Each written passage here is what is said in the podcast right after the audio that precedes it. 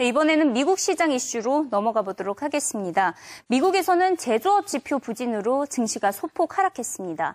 ISM 제조업 지표가 넉 달 만에 다시 하락을 한 것인데요. 하지만 PMI 제조업 지표가 경기 확장을 의미하는 54를 기록하고 있기 때문에 그나마 위로가 되고 있습니다. 제조업은 부진하지만 주택과 고용이 성장을 뒷받침할 것이라는 월가 전문가 만나보시죠. Well, uh, just continuation of the stronger trend. Uh, you know, it doesn't lift up again uh, in some cases. For example, the ISM data today, we were already at 54, which is a reasonably good clip. Just on the employment data, I mean, where you've seen a really pronounced trend for three years, you've got to consider that we're actually going to have a home building season this year. Uh, so some of the uh, weakening because there was a lack of construction-related employment, that's going to be mitigated. And also the seasonals are learning from the pattern of the last three years. You know, it's heavily weighted on what recent years' experience has done. We've had these, you know, terrible, uh, you know, second quarter periods or spring periods for weakness in employment. It's probably not as pronounced, but there may be some. Uh, I would still think that 2Q will probably be weaker than the full year and weaker than some of the, the, the winter data aren't as good as they should be. We have a far from perfect fiscal picture, but uh, you know, you've just had an epic housing downturn. Mm-hmm. Uh, and lots of our industries and, and, cyclical activity are depressed, and some of those things are bigger. So I think we'd be a bit more optimistic on 2014 and beyond uh, because we're coming back from still depressed levels in many, many important ways in the U.S. economy. 네, 월가 전문가의 낙관적인 전망을 들어봤는데요. 우리나라 시장 전문가는 어떻게 생각하고 있는지 대표적으로 KB투자증권의 문정희 이코노미스트 모셔봤습니다. 안녕하세요. 네, 안녕하십니까. 네, 지금 방금 영상에서 ISM 제조업 지표는 확실히 부진하게 나왔는데요. 예, 예, 그 그렇습니다. 원인이 무엇인지는 정확히 꼽아주지 않았거든요. 예, 예. 원인이 어떻게 될까요? 네, 일단 그 전일 발표된 이제 3월 ISM 제조업 지수가 51.3을 기록하면서 음. 어, 시장 예상치나 시장 아, 전월치 54.2와 아, 시장 예상치는 54.0을 모두 하회했습니다. 큰 폭으로 하회를 했는데요. 아, 세부적으로 본다면은 이제 주요 구성 항목인 아, 출하 지수나 아니면 신규 수주 그리고 아, 물가 지수가 예상보다 큰 폭으로 하락을 했습니다. 이것을 본다면은 아, 대내외 수요 부진과 그리고 물가 하락 영향이 상당히 컸다라고 볼 수 있겠는데요.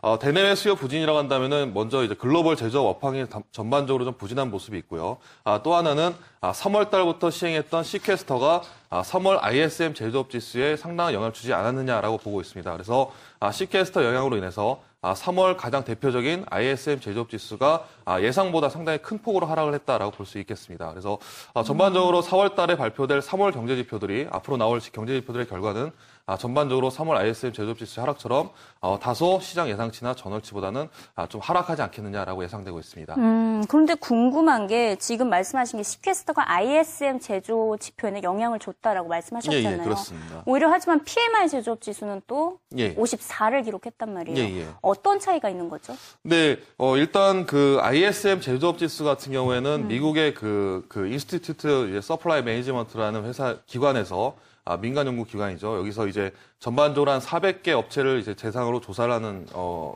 대표 지수고요. 네. 아, 다 그 PMI 지수, 마켓 어제 나왔던 얘기는 이제 마켓 PMI 지수인데 이 마켓 PMI 지수는 영국에 있는 마켓이라는 이제 민간 연구 기관에서 발표한 아, 제조업 동향 지수를 얘기하고 있습니다. 그래서 아, 실질적으로 ISM 제조업 지수와 PMI 지수의 구성 항목이나 아니면 흐름은 동일하지만은 음. 아, 실질적인 결과치는 아, PMI 지수보다는 ISM 지수가 좀 더 신뢰성이 높고 아, 그에 따라서 아, 시장의 영향도 상당히 크다라고 볼 수 있겠습니다. 음, 그러면 저희는 이제 ISM 지수를 조금 더 지켜볼 예, 예, 필요가 있다는 것이죠. 예. 그리고 방금 영상에서 월가 전문가의 의견대로 예. 과연 주택과 고용이 앞으로의 시장 회복을 이끌 수 있을까요? 예. 어, 일단 지금 어, 최근에 나왔던 주택 시장 지수, 그러니까 3월 달에 발표된 3월 NHAP, 아, NAHB 주택시장 지수가 2개월 연속 하락을 했습니다. 이, 이 얘기도 아, 역시 ISM 제조업 지수 하락처럼 아, 시캐스터 영향이 아, 주택 시장에도 영향을 주었다라고 볼 수 있겠는데요. 결과적으로는 아마 금주에 발표될 3월 신규 고용에서도 아마 어, 시장 예상치인 19만 7천 명보다는 하회할 가능성이 높다라고 보고 있습니다. 그래서 어, 3월 달에 발표될 주요 경제 지표들이 ISM 제조업 지수 결과처럼 전반적으로 좀 부진할 것이다라고 보고 있는데요. 어, 문제는 이런 것들이 이제 그 정치적인 불확실성이 상당히 많이 좌우를 하고 있습니다. 예를 들어서 어, 5월달에 예정되어 있는 이제 미국의 정부 부채 한 부채 한도 문제 이런 것들이 아마 시장 심리에 영향을 줄 것으로 보고 있습니다.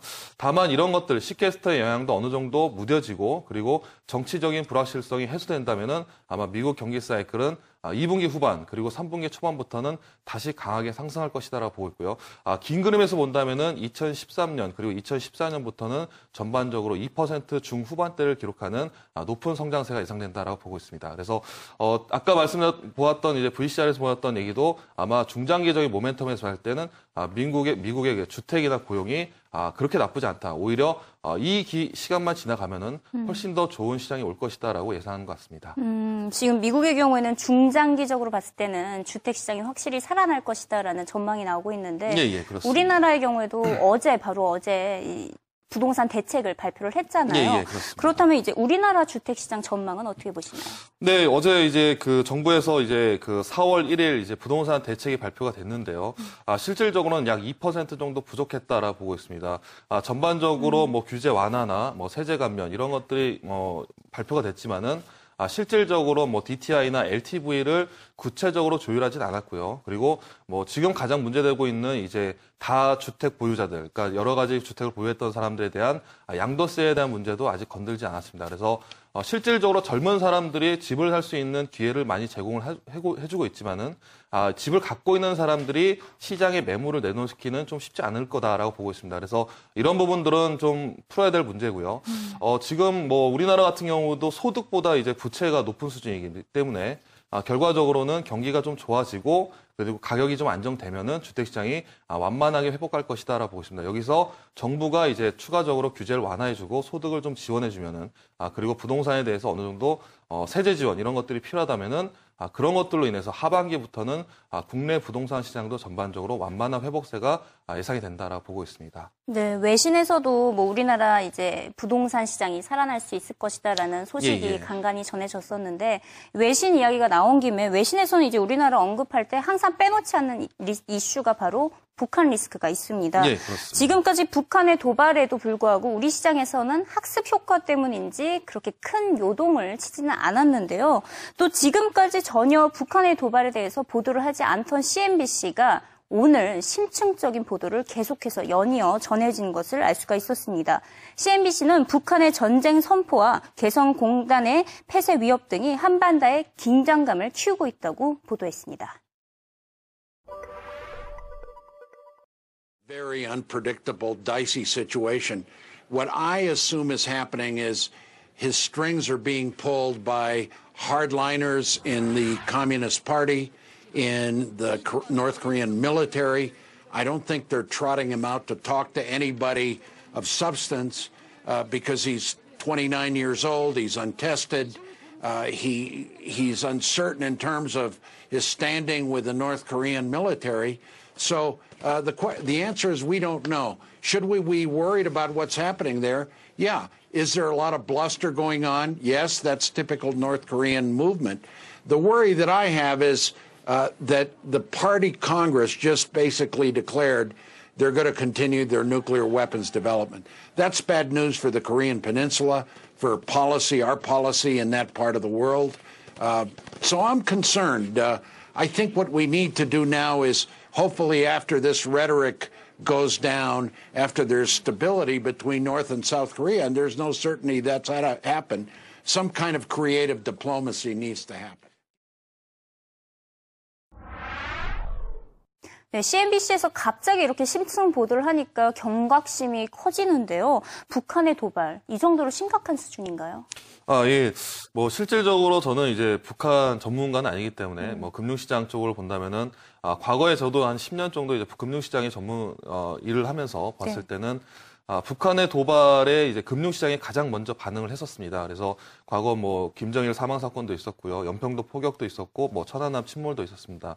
다만 이제 과거 사례를 봤을 때는, 아, 북한의 도발의 강도에 따라서 금융시장의 충격, 그날 있는 충격이 좀 달라졌는데요. 뭐 예를 들어서 뭐 김정일 사망 같은 경우에는 대략 한 2% 이상 하락을 했었습니다.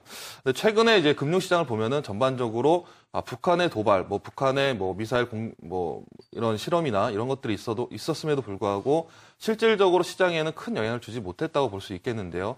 아, 이런 것들 본다면은 뭐 지금 현 상황에서 아, 북한의 도발이 심각한 수준이다라고 본다면은 아, 금융 전문가 쪽에서 입장에서 봤을 때는 아, 그렇지 않다. 과거 뭐 연평도 포격이나 아니면은 뭐 천안함 침몰 그리고 김정일 사망 이때보다도 어, 오히려 북한의 도발 가능성은 다 상당히 낮지 않느냐라고 예상되고 있습니다. 음, 실제로 표를 보니까 변동성이 그렇게 커진 않았는데 그러면 지금 학습 효과가 반영이 됐다라고 보시는 거죠?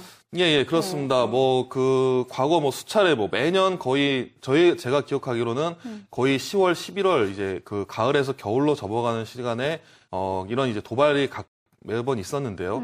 아, 실질적으로 도발이 있고 나서 그날 하루의 변동성은 대략 한 1에서 2% 정도 있었고요. 아, 보통 그 시장에 회복하는 수준은 대략 한 3일에서 5일 정도 걸렸습니다. 그래서 5일 안에 거의 대부분의 아, 충격은 다 회복이 됐고 그 이후에는 오히려 아, 시장이 좀 더 긍정적으로 반응을 했었습니다. 그래서 어, 리스크가 이제 저희도 뭐 얘기하는 것처럼 리스크가 부각될 때 가장 우, 우려스러운 거지 실질적으로 그런 리스크가 나온다면은 그 다음에는 그 충격에서 가장 빨리 벗어나는 시장이었다라 볼 수 있겠고요. 이번에도 만약에 북한의 도발이 있다고 하더라도 실질적으로 뭐 시장에 영향은 거의 없었고요. 어, 나타난다고 한다면은 아, 제가 보기에는 일주일 안에 다시 시장은 아, 원래 추세로 회복할 것이다라고 보고 있습니다. 음, CNBC에서는 이 북한의 도발의 동기와 목적만 안다면 예. 방어를 할 수 있다 이렇게 표현을 했는데 예, 예. 어떤 지금 취지에서 이런 도발을 하고 있다라고 보십니까? 네, 실질적으로 보면은 뭐 북한이 이제 김정은 체제로 바뀌면서 아무래도 뭐 식량 문제나 경제 문제가 상당히 봉착했다고 볼 수 있겠습니다. 아, 특히 이제 그동안에 가장 우방이었다고 볼 수 있는 중국에서 뭐 북한 제재에 대해서 합의를 했는데요. 아, 이 부분이 상당히 이전하고 달라진 부분이라고 볼 수 있겠습니다.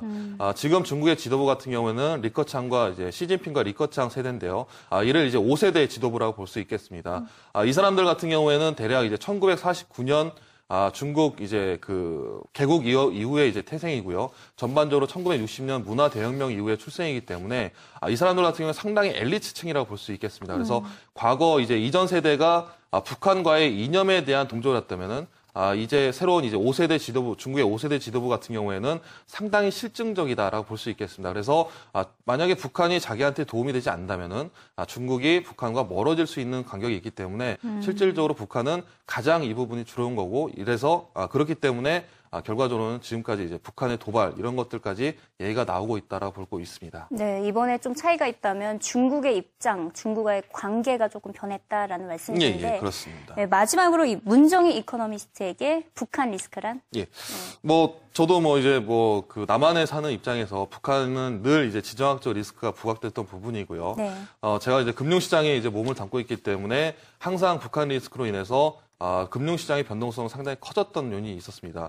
다만 제가 한 10년 동안 있어 보면 결과로는 아, 북한 리스크가 전쟁 뭐 이런 것들이 아니라 단순히 도발이라면은 오히려 시장이 충격을 받았을 때는 가장 싸게 살 수 있는 기회다라고 보고 있습니다. 그래서 아, 북한 리스크는 정말 무서운 리스크지만은 아, 실질적으로 금융시장에 참여한 입장에서는 오히려 저가를 매수할 수 있는 기회다라고 보고 있습니다. 음, 저가 매수의 기회다 이렇게 보셨네요. 네, 앞으로도 이 10년간의 노하우를 이 시간을 통해서 계속 전해주셨으면 좋겠네요. 아, 예, 감사합니다. 네, 오늘 말씀 감사합니다. 네, 감사합니다.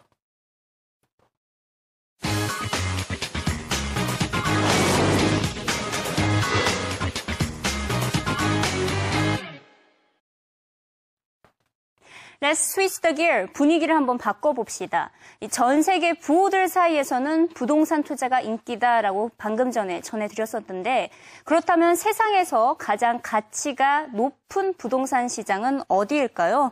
미국의 뉴욕도 아닌 영국의 런던도 아닌 바로 모나코가 차지를 했습니다. 글로벌 부동산 시장 가치의 순위를 영상으로 확인해 보시죠. The super rich have driven up prices around the world, nowhere more so than Monaco. Real estate in Monaco, the Mediterranean playground, now sells for an average of $6,000 per square foot. That's the highest in the world, according to Knight Frank. That's the London Realtors. What do you get for your money in Monaco? A 2,300 square foot apartment in Monaco's new Odeon Tower will run you around $28 million or $12,000 per square foot. Plus, you get a great view for looking down on your yacht in the harbor. Now, ranking second behind Monaco was Hong Kong and then London at around $4,000 per square foot. Here's a sweet little old mansion in London's Mayfair neighborhood. The price around 26 million dollars. But price isn't the only measure of popularity. The super rich were asked to rank the world's cities by economic power, influence, and the quality of life and other measures. New York took the top spot, followed by London. Not only did New York, New York dominate the economic power, but it's also relatively cheap at only $2,000 per square foot. 모나코에서 가장 비싼 빌딩은 무엇일까요? 정답은 타워 오데온이었습니다. 방금 영상에서도 잠깐 나왔었죠. 이 내년에 완공될 49층짜리 건물로 펜트하우스 가격만 약 3,400억 원에 달하고 있는데요. 모나코에서 가장 비싼 빌딩인 타워 오데온 영상으로 만나보시죠. Now, this building in Monaco, it's called the Tour Odeon, is kind of the Monaco of Monaco. It's the tallest building in Monaco. It's going to be 49 uh, stories when it hits the ground 2014. The penthouse, which hasn't officially come on the market, could sell for between 250 and 300 million dollars. Now, what is that round the side? Is that gla- oh, it's glass. So it's like that's in. the tower. It's this giant floor-to-ceiling glass. But here's the cool part. Take a look at that. That's a water slide that you're looking at there. It's 500 feet above Monaco. It's 33,000 square feet. This penthouse, and you know, it's it's got everything. It's got private uh, infinity pool that you see there and a water slide. Now, this building has been very popular, particularly with Europeans who are looking to move to Monaco to lower their taxes. So, Robert, can I ask you a dumb question? Who and how many people, rather, have this kind of money? Uh, you know, the world's population of billionaires grew, I think, 10 to 15 percent last year. If you look at all of the, not just the U.S., we added a lot of billionaires last year, but the emerging market wealth, again, it's not just the Middle East, Russia, the traditional areas, but it's Brazil, it's China, um, it's other parts of Asia. So the, the, the amount of wealth being created, especially at the high end, is huge.